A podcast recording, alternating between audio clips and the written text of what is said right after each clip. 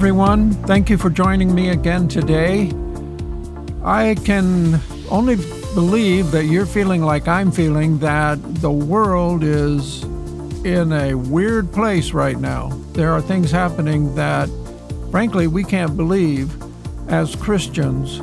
We are being faced with things that our generation and maybe the generation before us have never faced, things that are affecting our homeland in ways we've never expected. God is trying to get His church to wake up to these new issues, and while the church may think it's floundering, God has a different opinion. The church is waking up, and He is calling the church to step into the gap. And He gave me a scripture, chapter 37 from Ezekiel, that would give us a hint as to what He wants us to do. In the church stepping up, Basically, he's asking the church to say what he says, both in his written word and in his spoken word. And today we're going to talk about Ezekiel chapter 37 and dry bones.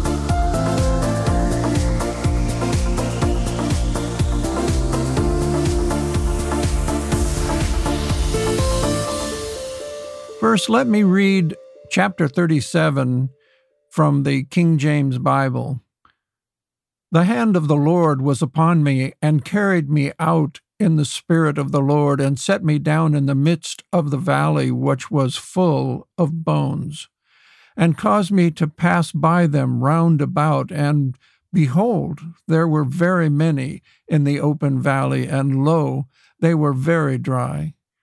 And he said unto me, Son of man, can these bones live? And I answered, O Lord God, thou knowest. Again he said to me, Prophesy upon these bones, and say unto them, O ye dry bones, hear the word of the Lord. Thus says the Lord God unto these bones, Behold, I will cause breath to enter into you, and ye shall live. And I will lay sinews upon you, and I will bring up flesh upon you, and cover you with skin, and put breath in you, and ye shall live, and ye shall know that I am the Lord. So I prophesied as I was commanded, and I as I prophesied there was a noise, and behold a shaking, and the bones came together, bone to his bone.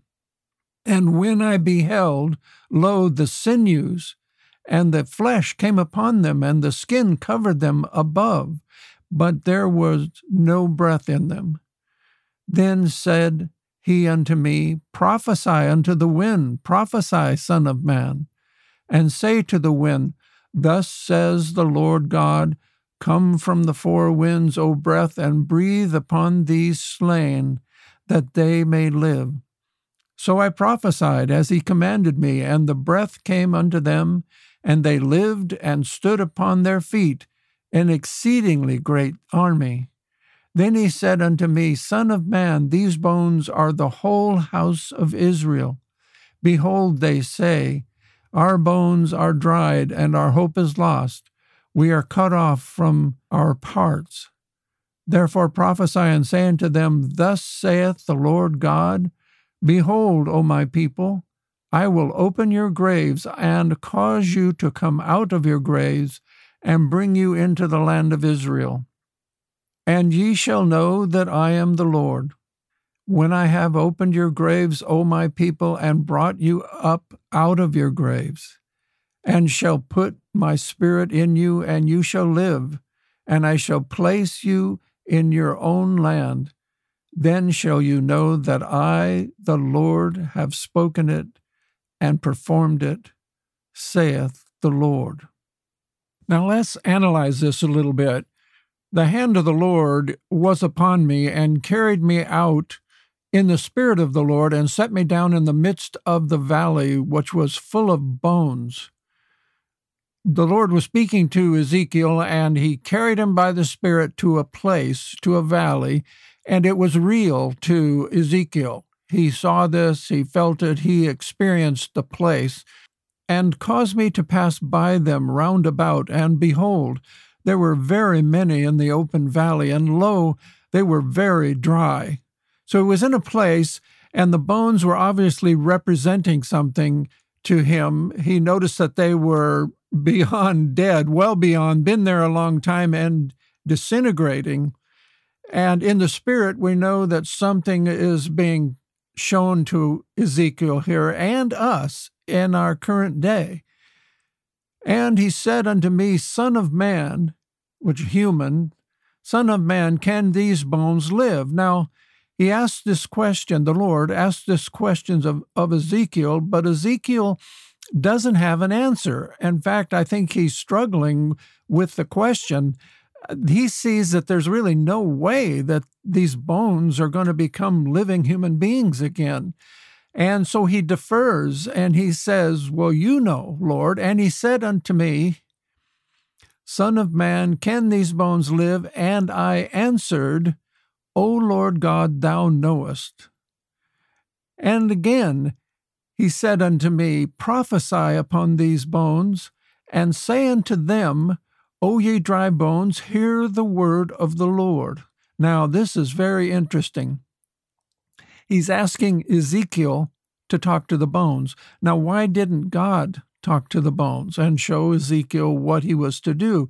Or just do it himself and let Ezekiel witness the miracle. But he didn't. He says, I want you to get involved in this. This is the way it should be that you be involved in this miracle, that you operate in the power of God. Now, also, he was saying that these bones were going to hear the word of God. Thus saith the Lord God unto these bones Behold, I will cause breath to enter into you, and ye shall live. Now there's the miracle.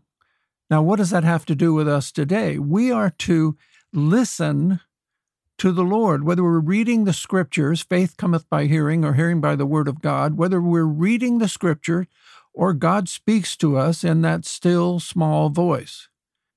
So, I will cause breath to enter into you, and ye shall live. Amazing. What an amazing story. Can we do that today? Can that be done today? There is no beginning, there is no end to what God says. His word never fails, it shall not fall to the ground. So he's talking to us just like he's talking to Ezekiel.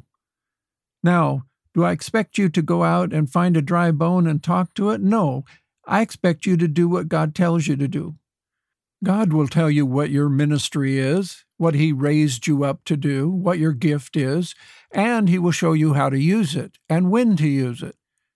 In verse 6, it goes on, and I will lay sinews upon you, and will bring flesh upon you, and cover you with skin, and put breath in you, and ye shall live, and ye shall know that I am the Lord. Here's where he's telling the mechanics of what shall happen. You know, he's mm-hmm. talking about put breath in you. Now, hold on to that thought because we're going to talk about that a little bit later in this chapter.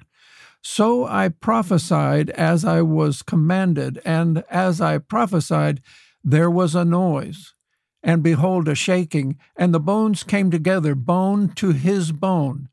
Now, this is interesting too. God was using, is using, does use, will use his creation to to help bring about the miracle in this case and in most cases. Now God does God do things on his own? Sure he does, but most of the time he will use what he created. He will work through the creation. He uses the man and he uses the earth. The earth starts shaking, and through the shaking, he brings in an alignment bone to his bone, meaning joint comes to the proper joint. And that is what will happen when we start speaking the word of God as it is written and as we hear it. And when I beheld, lo, the sinews and the flesh came upon them, and the skin covered them above, but there was no breath in them. Now, notice that the bodies have come together. We now see human bodies. They're laying there lifeless. There's no breath in there. Now we're going to talk about breath in a couple of forms. Then there was no breath in them. Then he said unto me, Prophesy unto the wind, prophesy, Son of Man, and say to the wind, Thus saith the Lord God Come from the four winds, O breath, and breathe upon these slain, that they may live. So I prophesied as he commanded me, and the breath came into them, and they lived and stood upon their feet, an exceeding great army. Now this is interesting. Now they have breath. They were became alive, as we would know people to be alive as we live and breathe on this earth. And they were together, but he calls them an army. In other words, an army to do battle. And the same thing is being said of us in the church today. We are here to do spiritual battle. Now, do I mean we have to be in that uh, in that frame of war, man against man? No, we are instruments of God. We walk in with the armor of God. We stand in prayer. We stand in the power of God, and even in joy, in joy, in the joy of the Lord, which is our strength. Then he said unto me, Son of man, these bones are the whole house of Israel. Now, we're grafted into the house of Israel. We are part of that house. So he's speaking to us in this moment, not only Israel. And yes, he is speaking of a time uh, dealing with Israel in this prophecy, uh, in this, I'll call it story, but it is timeless. God's word is timeless. Behold, they say, Our bones are dried, and our hope is lost. We are cut off from our parts. Now, this is very, very interesting. Here they are, an army assembled. They are back together. They are human bodies. They can breathe. So they are technically alive in the world, but what's wrong? What's wrong with the picture? They still aren't alive spiritually. In other words, they don't see what God sees. They don't they don't hear what God hears or what God is saying. Apparently they miss something. Therefore prophesy and say unto them, so he's asking Ezekiel to to again come to the fore and speak again as he commands. Therefore prophesy and say unto them, Thus saith the Lord God Behold, O my people, I will open your graves and cause you to come up out of your graves and will bring you into the land of Israel. Now, what does that mean? They're not in their graves, they're standing there. As I said, they're assembled. So, what must we be talking about here? He's talking about dead spiritually. They're not alive in our eternal sense. In other words, going to be with the Lord alive. And ye shall know that I am the Lord. When I have opened your graves, O my people, and brought you up out of your graves, and shall, here it is, and shall put my spirit in you, and ye shall live. And I shall place you in your own land. Now, now they're alive. And that's where we are. We're spirit filled Christians made alive. This is where we stand and are able to become part and, and join with God to do his work in the earth, just as we were designed and commanded to do. And then I'll finish, and it says, Then shall you know that I, the Lord, have spoken it and performed it, saith the Lord. So we go through this exercise, and it's certainly more than an exercise. I don't mean to diminish it, but God is speaking to us in this chapter. He's saying, I'm going to take your dry bones, the dry bones of those around you, and I'm going to command you to call them to life, to bring them to, into a life with our Lord. Now, that's mm-hmm. something, that's why we're here. That's what we call a ministry. Now, we can do it in so many ways. You can do it like I'm doing this podcast. You can get up in church. You can go out on a street corner. You can simply meet someone in a grocery store and, as you're called on by the Lord, minister to them. Pray for healing. Pray for whatever is ailing them. Help them. Show them God's mercy. So, with that, I leave you with the idea that we are in a world of dry bones, and we are now being called on to stand up. The time has come. The church is alive and well, and with your help, will be in a greater, greater position to help more and more people.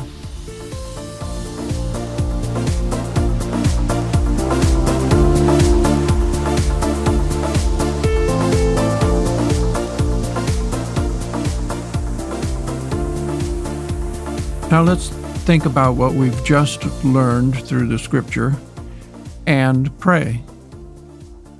Father, you said in Proverb 18:21, Death and life are in the power of the tongue, and they that love it shall eat the fruit thereof. Isaiah 55:11 says, So shall my word be that go forth out of my mouth. It shall not return unto me void, but it shall accomplish that which I please, and it shall prosper in the thing whereto I sent it. Father, we pray for our country. We pray for the nations of the world, Lord, that the corrupt leadership shall fall.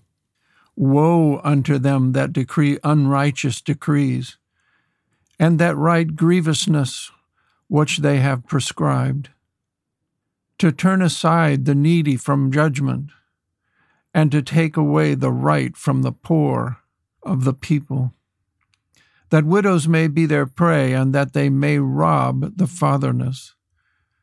We come against that, Lord, in Jesus' name. You abhor it. And we speak righteousness and justice. Father, we thank you that you are the Father of justice, and all must be just in your eyes. There is payment for evil, and we speak it. We speak the payment to be extracted from the evil ones in Jesus' name. They shall fall. They shall not prevail. Justice will prevail. And Father, the pestilence, the plague, we speak your word to the plague. There shall no evil befall thee, neither shall any plague come nigh thy dwelling. Psalm 91:10. Therefore we say to the plague, Die, die at the root, never to be reborn or be recreated. And those that would inflict this on the world shall also pay the price. Your word is righteous, your word is just, and your word is healing power. Father, we see these wrongs made right before our very eyes. Death and life are in the power of the tongue, and they that love it shall eat the fruit thereof. We speak life, Lord, and we speak death to sickness and corruption. In Jesus' name we pray. Amen.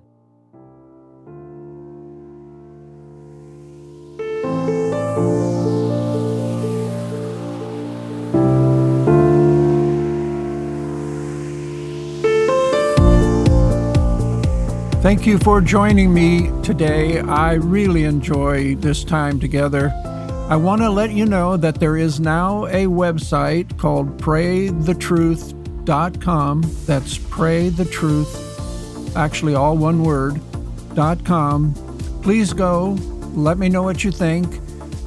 On the site, you'll be able to click on the episode you want to listen to. When you reach the episode page, there is a place for you to leave your comments. Please do. Also, if you have a prayer request, please leave it there. Also, when you leave the site, there is a pop up that will allow you to leave a prayer request. Thank you for listening, and we'll meet again next time. Thank you. God bless you. Bye now.